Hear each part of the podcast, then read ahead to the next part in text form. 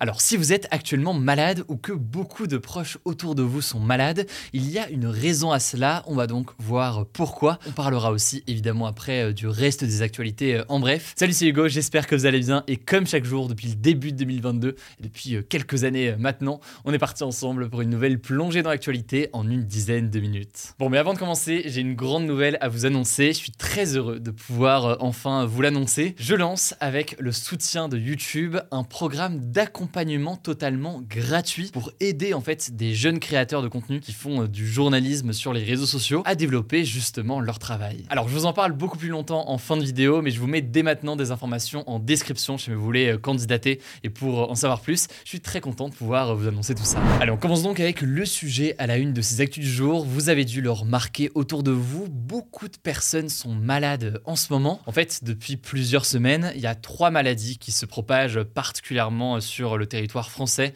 et qui encombre notamment euh, les hôpitaux. La première maladie, c'est le Covid. Je ne sais pas si vous en avez déjà entendu parler. C'est une maladie comme ça qui circule depuis euh, quasiment trois ans. Ensuite, il y a la bronchiolite, qui est une maladie respiratoire qui touche surtout les bébés et qui a atteint un niveau d'hospitalisation euh, record depuis dix ans. Et enfin, troisième maladie qu'a priori vous devez connaître, c'est la grippe. Et la grippe est donc de retour en force cette année alors qu'elle n'avait presque pas circulé pendant trois ans. L'un des chiffres à analyser pour voir tout ça, c'est ce que l'on appelle le taux d'incidence. Et oui, le taux d'incidence, on en a beaucoup entendu parler pendant euh, la période du Covid. En fait, le taux d'incidence, c'est le nombre de cas rapportés au nombre total d'habitants. Or, le taux d'incidence des consultations pour la grippe a atteint 357 pour 100 000 habitants, soit 57% d'augmentation par rapport à la semaine précédente. De la même façon, le nombre de passages aux urgences a lui aussi énormément augmenté, plus 8% en une semaine, et les hospitalisations pour des formes graves de grippe ont là aussi euh, explosé. Elles ont doublé tout simplement en une semaine. Parce que oui, c'est toujours bon de le rappeler, pour les personnes les plus fragiles, eh bien, la grippe peut dépasser le stade habituel, disons,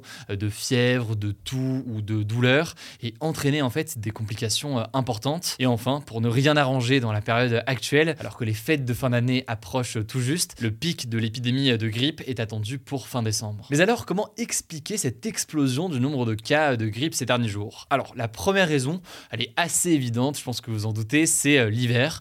Pendant l'hiver, les conditions sont beaucoup plus favorables à la circulation des virus. Les gens sont davantage à l'intérieur, dans des lieux clos, des lieux donc où les particules peuvent circuler beaucoup plus facilement qu'à l'extérieur. Et puis en plus de ça, les températures et le manque d'exposition à la lumière du jour peuvent affaiblir notre système de défense immunitaire et donc nous rendre vulnérables. Mais il y a tout de même une raison pour laquelle les virus circulent particulièrement cette année comparé aux années précédentes, ce qui fait donc qu'on a l'impression que tout le monde est malade autour de nous, c'est l'abaissement des gestes barrières. En fait, beaucoup moins de personnes portent un masque au quotidien ou alors font l'effort de se laver les mains régulièrement. Il n'y a pas non plus de gel hydroalcoolique au moindre coin de rue comme on avait euh, pendant la période du coronavirus. Tout ça fait que forcément les virus peuvent circuler un peu plus facilement. Et puis on estime aussi qu'avec deux ans de coronavirus et de pandémie importante, et donc euh, des gestes barrières aussi qui étaient importants quand même pendant euh, deux ans, et eh bien tout cela nous a rendu potentiellement moins habitués à faire face au virus, ce qui fait que depuis quelques mois, alors qu'on a beaucoup moins de masques ou je ne sais quoi, eh bien, on peut être davantage vulnérable. Enfin, dernier élément qui peut expliquer cette percée de la grippe cette année, c'est le fait que euh, la grippe cette année est particulièrement virulente. C'est ce qu'indique par exemple Étienne de Crowley, qui est virologue et chercheur au CNRS. Il était interrogé par France Info. Mais alors, une fois qu'on a dit ça, qu'est-ce qu'on peut faire? Bon, on va pas être trop long là-dessus, parce que je pense que vous le savez. Le gouvernement appelle à renforcer la vaccination contre le coronavirus, mais aussi contre la grippe, surtout en fait pour les personnes les plus fragiles, qui sont donc les plus exposées à des formes graves. Il faut savoir qu'aujourd'hui, selon les autorités, seuls 22% des plus de 80 ans, donc les personnes les plus à risque,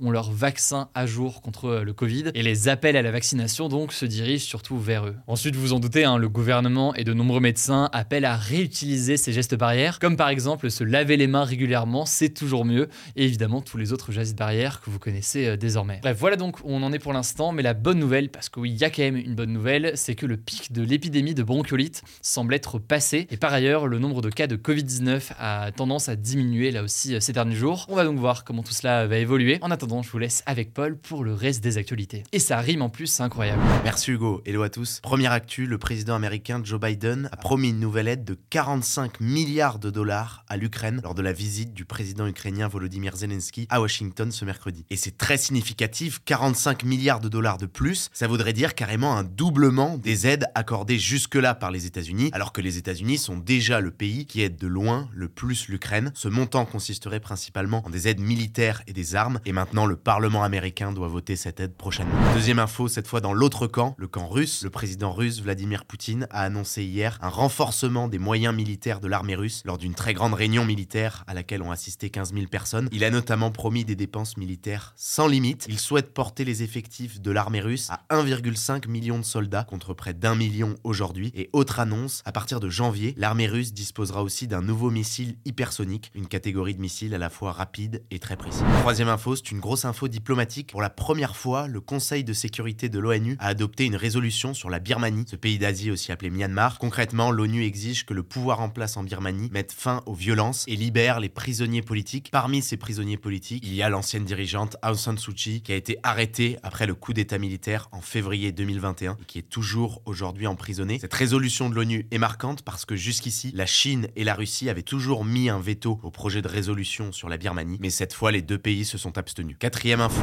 un nouveau gouvernement a été formé en Israël et ce qu'il faut retenir, c'est que selon plusieurs experts, il s'agit du gouvernement le plus à droite de l'histoire du pays et le plus conservateur sur le plan religieux. À la tête de ce nouveau gouvernement, il y a Benjamin Netanyahou qui fait son retour après sa victoire aux dernières élections législatives, lui qui a déjà été le premier ministre d'Israël de 1996 à 1999 puis ensuite de 2009 à 2021 et pour revenir au pouvoir, il a dû faire des concessions à ses alliés d'extrême droite qui ont obtenu plusieurs postes clés au sein du nouveau gouvernement. Cinquième info sur le thème de l'environnement, l'utilisation du charbon a atteint un nouveau record cette année dans le monde et ça c'est pas une bonne nouvelle parce que le charbon c'est de loin la source d'énergie qui émet le plus de gaz à effet de serre, les gaz responsables du changement climatique et depuis de nombreuses années les experts de l'ONU pour le climat sont formels, il faut cesser d'utiliser massivement du charbon pour lutter contre le changement climatique. Le problème c'est qu'en cette année 2022, la guerre en Ukraine et la forte hausse des prix du gaz font que l'utilisation du charbon continue de progresser et c'est pas seulement en Chine ou en Inde, faut noter que l'utilisation du charbon elle progresse aussi en Europe, elle a progressé de près de 9% en Europe cette année. En Allemagne notamment, le charbon a été à l'origine de plus de 30% de l'électricité produite cette année. Sixième actu, ça se passe en Espagne. Les députés là-bas ont voté une loi historique pour permettre aux gens de changer librement de genre dès l'âge de 16 ans, et ce avec un simple rendez-vous administratif, sans avoir à fournir de rapports médicaux ou de preuves d'un traitement hormonal, comme c'est le cas aujourd'hui dans le pays. C'est une loi qui fait énormément débat dans le pays, y compris au sein du gouvernement. Elle doit maintenant être validée par le Sénat. De leur côté, les associations de défense des personnes transgenres, donc les personnes qui ne se reconnaissent pas dans le genre qui leur a été attribué à la naissance, eh bien se sont félicités de cette décision. Septième info, attention pour tous ceux qui jouent au Scrabble, Mattel, la société qui édite le jeu, eh bien a décidé de retirer 400 mots de la liste des mots autorisés au Scrabble, des mots qui sont jugés comme offensants, racistes ou homophobes. Il y a par exemple poufias, starlouse ou négrillon. L'entreprise souhaite pousser à plus d'inclusivité et donc veut que ces mots ne rapportent plus de points au Scrabble. Le Scrabble qui reste l'un des jeux les plus populaires en France, pour l'anecdote, plus de 200 000 boîtes sont encore vendues chaque année. On termine avec une dernière actu. La première ministre Elisabeth Borne a reçu un cadeau un peu particulier lors d'un dîner de Noël qui était organisé avec les autres membres du gouvernement. Selon les médias Le Point et Le Figaro, ces ministres lui ont offert un maillot de l'équipe de France de foot. Jusqu'ici, rien de bien original, mais avec derrière inscrit le numéro 49.3. Selon Le Point, sa conseillère en communication a rapidement demandé qu'aucune photo ne fuite sur les réseaux sociaux. Alors drôle, gênant ou condescendant, on vous laisse juger de ce cadeau. Alors, je vous en parlais en début de vidéo, mais je suis très très heureux de vous l'annoncer. Ça fait longtemps en fait que je cherchais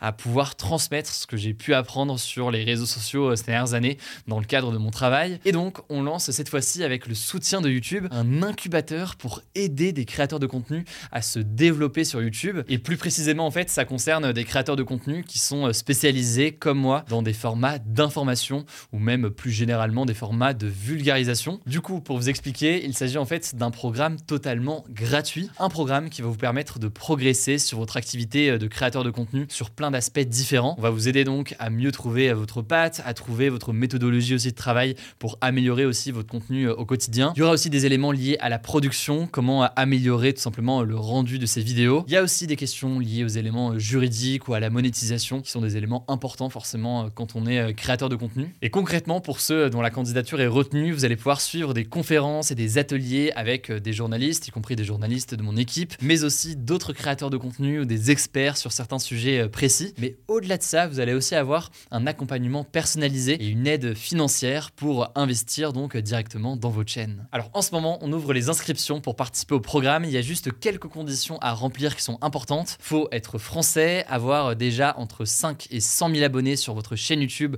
pour qu'on s'assure à minima de votre motivation et du fait que vous avez déjà tenté quelque chose. Et être disponible par ailleurs 2 à 3 fois par mois entre janvier et avril. Donc c'est un programme quand même assez euh, important. Sachant que les ateliers, etc. se tiendront à Paris, mais si besoin, parce que vous avez des contraintes de travail ou autre, eh bien vous allez pouvoir suivre aussi tout ça à distance. Bref, si vous êtes intéressé pour participer à ce programme, vous pouvez euh, déposer votre candidature via le lien que je vous mets euh, directement en description. On va étudier de notre côté toutes les candidatures et donc évidemment on vous tiendra au courant. Alors bonne chance pour tout ça, sachant que la fin des inscriptions c'est le 8 janvier. Ça arrive du coup assez vite, du coup ne tardez pas. Voilà, c'est la fin de ce résumé de l'actualité du jour. Évidemment, pensez à vous abonner pour ne pas rater le suivant, quelle que soit d'ailleurs l'application que vous utilisez euh, pour m'écouter. Rendez-vous aussi sur YouTube ou encore sur Instagram pour d'autres contenus d'actualité exclusifs. Vous le savez, le nom des comptes c'est Hugo Décrypte. Écoutez, je crois que j'ai tout dit. Prenez soin de vous et on se dit à très vite.